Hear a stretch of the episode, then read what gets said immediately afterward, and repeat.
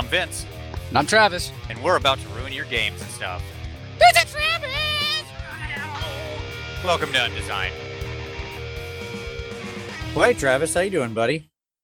Hey, Vincini. I'm great. I'm fantastic. Um, really excited today because we have a neat topic. So Well, you know, this is I'm just- something very close to my heart today. it is very close to your heart. So so you love this thing. I do. I do you, love you have you have feelings for this thing, emotional feelings, like some kind of emotional connection to what we're about to talk about, right? I do, as a matter of fact, and it's a funny thing to have an emotional connection to. But we should probably start by actually telling them what we're talking about. Yeah, whatever. I mean, sure, if you want to. Yeah. All right, let's do that. Let's, let's tell them what uh, what what's about. Sure. So today we're talking about the idea of behind the curtain boxes or behind the scene boxes role playing books. Um so for example, this is like a sidebar box, right? That's on the page that says here's why a game element works like it does or here's what we were thinking when we designed this or whatever, right? Here's how we think you could best utilize this thing here's some optional ways you could utilize this thing. There's lots of different ways you can go with it, but the point is all relatively the same. Right. Yeah. Okay. So so does this, does this also include like stuff along the lines of um like a a forward or something that talks about a specific direction the game took and why things like that? Is that the kind of stuff we're talking about in general? Does it have to be you know call out boxes or whatever, or are we just talking about in general behind the scenes information? I think in general, probably behind the scenes information, but I think that like there's here's my problem with the forward. It's interesting you you brought that up and started there. Yeah, I'm That's a- just curious. That's why I ask. You know. Sure, no, it's a great place to start. Here's the problem with the forward, okay? I'm talking about your intentions. It's useful and you should you as a designer should definitely have it there. And you should talk about like why you designed the game and what you think about it and you know, give your general thoughts and stuff like that. So for example, if you're designing a fast action-packed game with, you know, lots of like quick, dirty, violent, gritty action, then you should say in your forward this is a game of fast-paced, gritty, dirty action. You know, bullets are flying and people are getting shot and things are, you know, brutal in this world. Okay, say Yeah, that. these are yeah these are things that artwork can convey too. But but generally speaking, it's nice to have an elevator pitch that people who want to buy your product can relate to. You know. So that Right. that I, I agree with what you're saying. Yeah. Yeah, so it's useful to have that in there. But here's the problem. Here's the problem with the forward. You ready? Have you ever really read a forward like uh, how much let me say that of course you have. Here's the wrong way to say it. absolutely. Because I know you have. But uh, here's the thing, I bet a lot of people haven't. Long story short, yeah, yeah. No, people right. skip it. There you go. Yeah, that's the it's the the couple of pages in the beginning that don't have anything to do with the game in your average consumer's mind. They're just like whatever. Right. Let me get to the stuff that matters. Yep. Sure, I've read a billion forwards. Like I love I love forwards. I love to hear and see the thoughts of the writers. You know, when when I'm when I'm looking at a new product, because that's interesting to me because that helps shape how I I approach writing things. You know, and and des- developing things, things like that. Sure. Absolutely. And I get that. I think that most readers don't though. Right. You're you're saying you're saying it's kind of a, a, a niche thing to to be highly interested in such things. Yes. Um. Now, now you're you're also pointing at the fact that people do, however, look at at these at these uh, call out boxes and text boxes um, that are aligned along with the information that the the people actually want to get into um, and are highly interested in because it's hey I bought this game. Uh, uh, this is the rule about the game, and here is some something else about this rule. So I'm going to be more interested in this just by association. Correct. Yeah, exactly. It's sort of because like when you think about how these are done often in the best way, it's a bright like often you've got your your text is often going to be text, black text on a fairly, you know, sort of blank some kind of white or off-white page. Right? That's just the nature of book design. But Yeah. these call out boxes are often like they could be say white text on a dark box that really sh- jumps out from the page or something, right? My point being they're Right, your eyes are drawn to it. Yes, you have a visual cue to go there, right? And so if you title the box appropriately in some interesting way or whatever, you have some big some big bold letters that are like, "Read me, I am full of cool information that you can know about." Um, right, that- right. Fonts, typography, you know, uh, images, all of the, all these things draw the eye. So yes, Yes, and we've talked about the value of that kind of stuff before. But uh the the thing about them is I think because they're in line, because they're so attention getting, because they're in the areas where people already are reading, I just think that Right, so they're actively impactful uh, as, opposed, as opposed to being a passive thing at the very beginning of a book. Um, Right, this is a- active, and and I agree. Um, it is it is uh, certainly a, a uh, far more forward way to to uh, forward yeah um, a, f- a forward way to get get the attention of your reader reader and um, get get your readers into the actual headspace you want them to be in at that time. Right. Right, exactly. My my thought is that I bet I don't obviously I don't know this for sure. No one's ever done this research, but this so this but this is just my sneaky suspicion. Okay. If you put the same information in a forward and into call out boxes, and then you gave people your game and gave them like a month or two and then surveyed them about the information that was contained there, the people where where you had it in a call out box, people would remember it. If your game didn't have it in a call out box, people wouldn't know it or remember it on average. Yeah. Um, while while while while we, you have nothing to back these numbers up, I still I feel inclined to agree with what you're saying. Right. Just just based on experience of how people interact with with games, right? Yeah. Um, and and uh, all of that's just defining what text boxes behind the scenes and and call outs and things like that are. are. Um, but I think like what, what what you're talking about. What what you want to get into is. Uh, uh, how useful are they? How to utilize them? Things like that, right? Yes, Like, correct. Exactly. um because obviously I, I mean this is a this is a highly highly useful tool for a game developer to use um a, a writer um and uh book designers even um can use these these kinds of things to to to great effect right so Yes. if if you're writing a game about whatever and you have rules then it could be useful um, depending on the game and the situation to explain why you chose to make a rule a certain way now games in the past that that uh, this, like this, as as when i'm thinking back on things um, on other games that i have experienced in the past rpgs and such um, d- didn't often use this kind of a thing okay? They didn't use Correct. this uh, this kind kind of um, uh, uh, more more accessible view into the designer and developer mindset and why they did these things um, why they made a rule a certain way the way they the way that they presented in the book or whatever. Um, book books and, and and such didn't have these things. Like these things were just not very common. You didn't you didn't get an idea of what what they were thinking when they made a rule. Now uh, that's okay but whenever i ran into a rule that that struck me the wrong way personally. Like I, I look at a look at a rule and I'm like, why is this like this? I don't I don't understand why this is like this. It doesn't need to be this way. Why? Like there's nothing there's nothing in the context of the rest of the game that tells me this rule needs to be this way. Why is it this way? Uh, you know, and, and my whole group is like, oh, okay, well, this is the rule, so psh, who cares? Shut up, just shut up and use the rule. And I'm just like, but I don't like this rule. Right. Um, but but if someone had given me some kind of insight, so like I made this rule this way because it's it's a it's a not only a thematic element, but it also it also kind of kind of brings the the whole notion of this strange genre of game that I put together um, to and and makes it you know whole somehow. Um, and that's why I did this. I would have more connection to that rule. I would I would feel uh, like it was less of an affront to my senses. Like it, it was less less of a, an assault and I probably would have accepted it more because the designer told me why he did this thing and why it was so weird and different and strange compared to the rest of the rules. Absolutely. You know, and and so here's let I can make this very real for our listeners, okay? Uh, Good because I don't think I made any sense there. So please, please make some sense out of what I just said. No, you, you did, but but I'll make it very concrete. So, and and I know you're going to know this example because I've banged on about this for years. Okay, so let's go back to second edition Dungeons and Dragons. Okay, second edition Dungeons and Dragons has a bunch of little quirky, strange rules that most people don't ever really think too deeply about. They're just strange. Either you like them or you don't like them. I know that you know 11, 12 year old me. There were several things I didn't like. Here's an easy example. Uh, you Yeah, for me, stop- the way they the way they put together saving throws is just like what? Sure, sure. Why are these things? why are these like this um the the example i always go to is this uh you stopped gaining hit dice at basically like level 9 or 10 right? And you started gaining like a flat amount. Yeah, you got plus one, plus two, plus three. Yeah. Yep. Related to that, the most any non-fighter could get from hit points was two, right? From your your con, from having a high constitution Yep. score.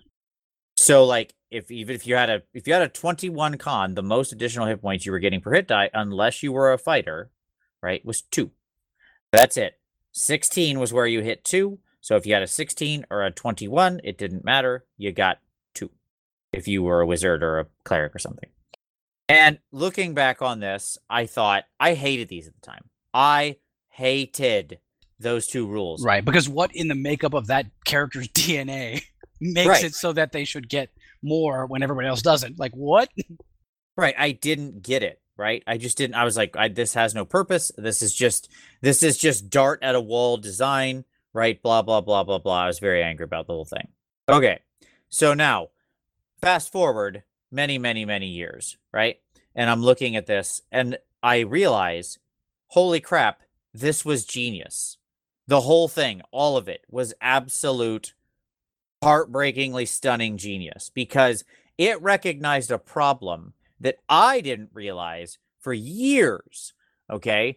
Which was one, by doing this, what happened is hit points plateaued very sharply Mhm. around level 10, right? Meaning that your high level game experience, which was full of all sorts of other insanity, magic items and and you know high level spells and all this other stuff going on, right?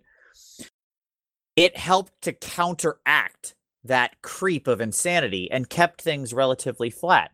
Monsters were that were scary at 11 were scary at 16 or 17, right? Like in the on the whole, you suddenly damage didn't need to ramp to a million, monsters attack bonuses didn't need to ramp to a million. There you see, you know, like everything just kind of stayed flat.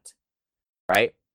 Right. And that which which also made exceptions more exceptional too. Which was nice. Exactly. Um, it kind yes, it, it certainly kind of had a you know the parallax scrolling effect where everything is is moving in line with everything else, um, but also still keeps perspective regardless of the distance you are from the system. Yes. The con thing for fighters meant that fighters had this obvious advantage in their role, and it created this interesting little incentive where as a as a designer, you want like you're the you're you're putting a flag in the ground in that game saying fighters are the tough guys, right? That was what Mhm. Second Edition was saying. By having this design element there, it Exceptions made, create interests. Yeah. yeah, it, it made fighters the tough guys. That's what happened, right? The incentive was if you're a fighter, you could invest more in con and get a bigger reward. If you were somebody else, you could still be tough. Don't get me wrong. Like you could be tough in other classes. Certainly anybody who's played that game knows that things like clerics could be unbelievably tough in that game. Yeah. Yes, but- and wizards control the universe. Sure.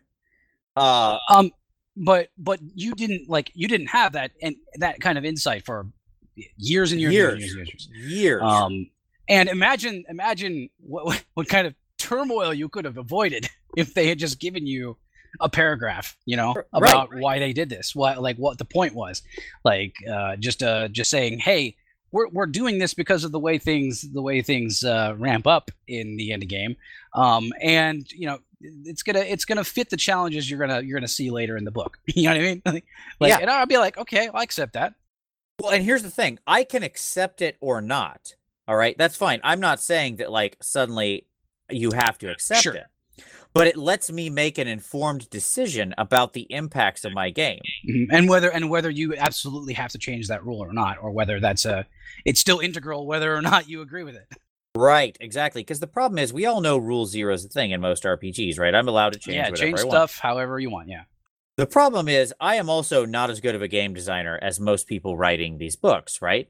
So the reality is, i mean i mean you're a pretty good game designer yeah pretty, Well, i'd say you're pretty solid well, thank you. Here's what I know for sure 12 year old me certainly wasn't. no Uh, 12 year yeah that guy was sucky he was an idiot okay and i had no business changing the, the work of these designers to suit my needs because here's the problem. I wasn't aware of the second order consequences that would happen. I in changing something i thought i didn't like was actively making my game worse. Yeah it was just getting bad. Yeah. Right. But I didn't know that. I couldn't see those second order consequences because I they weren't explained to me as that what it what it is. These like boxes, they communicate part of the designer's wisdom and experience, right? out and allow the the player to then make an informed decision because they can say like, "Oh, I don't care about that. I want other people to be really tough." So I'm going to remove that con restriction, right? Like Mhm. I'm okay with it. Fighters aren't that common in my world. Most people are clerics or, or wizards or something. And because that's going to be the expectation, I want there to be very tough, tanky wizards and clerics and stuff like that. Regular fighters, those are the NPCs in my world. Okay, great. Cool. Then then make that change. But now you know what you're doing. That makes sense? Yeah. So Yeah, and um, I, really feel like, just in a, a more general sense, opportunities that, that you have to communicate on a personal level with your readers uh, generally can be really good. Um, Yep. And so taking advantage of, of that uh, can really can really help someone get into and understand the game better. Um, and uh, like uh, I know there are oftentimes restrictions um, that get in the way of these these things um, especially if you have a really beefy kind of game, something you know like GURPS or whatever that has just masses and masses of rules. You don't always have the space available to make these kinds kinds of observations um, visible to your readers. Um, but when you when you do have the opportunity to, you should probably take it. Right? I mean, I think I think Yes. that's what what we're saying. You should take the opportunity to, to communicate with the people who are buying and playing your games, um, because you can you can really ease them into the the entire mindset of the rules and and game that you're trying to give them um, which just helps everyone in the process just helps everything it keeps their games good um, keeps their players happy when when they're when when they're gming um, it and the players who who are taking this information can accept these rules um, better or you know bring up problems to their gms about these rules if they if they have an issue with it um, better because they have more information at their fingertips. So eh, they're always a good thing, right? And, and I, I, I'm assuming there are ways that they can be used poorly, but properly used uh, behind the scenes information, absolutely useful. I, I totally agree. And I'll you know what? I'm gonna take it a step farther. I'm gonna take a strong stance on this. All right. Here, All right, here- well, that's rare. We never see Vince take a strong stance on things. uh I sense sarcasm in your voice, and let me tell you what, I'm not appreciative of that. I'm gonna take a strong stance against that sarcasm. I just No, have a problem vo- modulating my voice. don't gotcha. Sorry, don't I didn't take mean to. anything at face value. Gotcha. I apologize for making fun of your medical condition. Um, all right. So here's what I'll say. In giving people rule zero, okay, which is which is now at this point a standard assumption of RPGs, right? And and moreover, it should be. Like I'm not in any way against rule zero.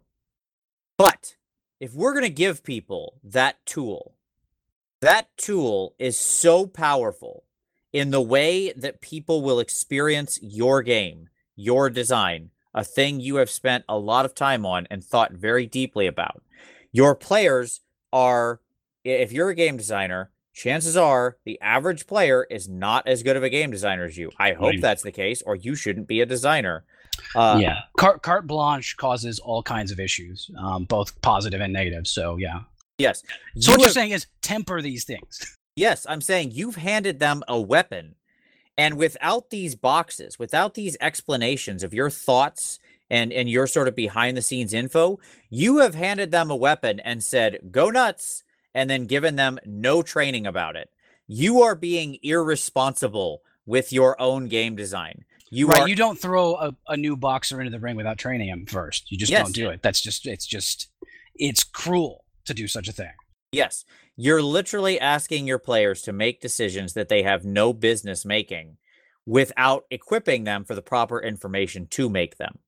Okay. You, you guys, they could, they don't need to, you know, they don't need to design, you know, five, seven, eight books to make these decisions. They don't.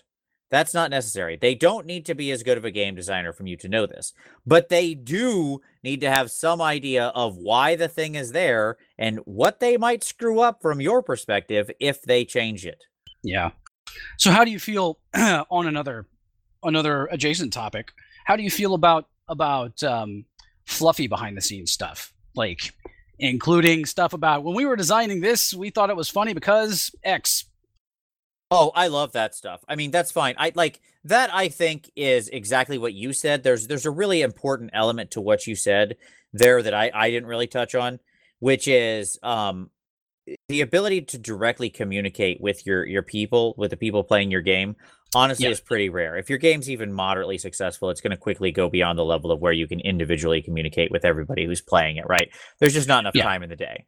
Well, this is something I think about constantly because when you're writing, when you're writing for for an audience like uh, for fiction or whatever, you're what you're trying to do is is talk to that person. You're trying to you're trying to it's it's it's like trying to have telepathy. You're trying to get into that person's head and you're trying to communicate with them better than you you could face to face even.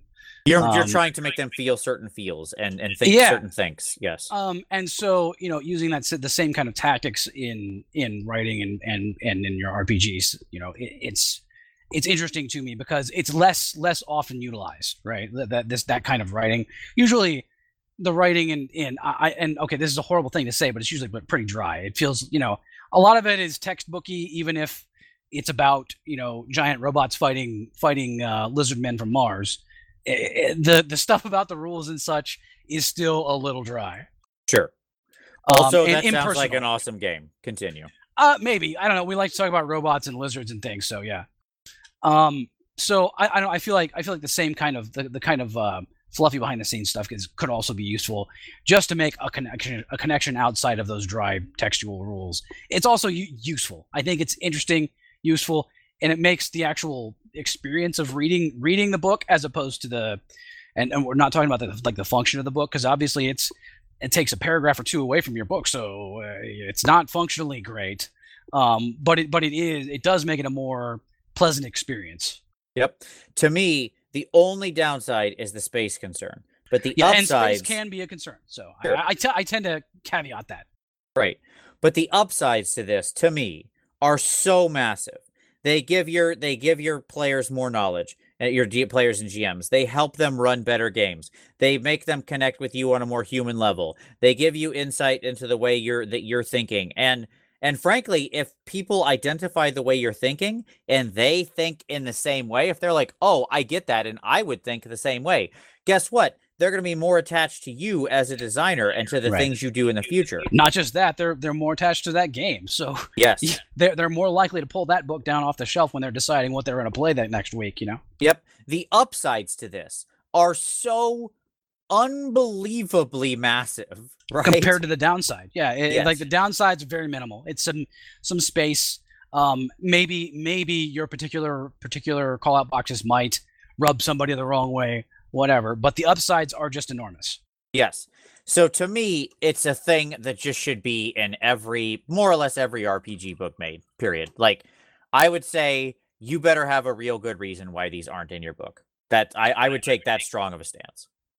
Um, I, I I don't know if I would take that strong of a stance, but I usually don't take such strong stances. Um, but I do I do agree that there there is a a um, uh, there there there is a strong argument for having them in every book. Um, because these these games that we make, these games that we make and play, have such deep things going on. Like lots of behind the scenes stuff is going on while everybody's playing. Whether whether it be you know numbers and the way the way the the mathematics work out or the way things interact with settings and scenarios and and histories and character balance and things like that. All this stuff's going on and providing some additional insight into what happens can can generally only be a good thing. Have being armed with knowledge is always good. Um, so i would say in almost every case just like you just said i have to agree you you should try to use this tool when you're making a game and all you players and gms and consumers out there you should probably read this stuff because it can be both interesting and informative There you go. I I am totally on the page. I agree. I think you yeah covered it all. so uh, so yeah that's uh that's uh behind the scenes information call out boxes uh, undesigned I agree. Undesigned. Thank you very much, everybody. We always appreciate you listening. We'll see you next time.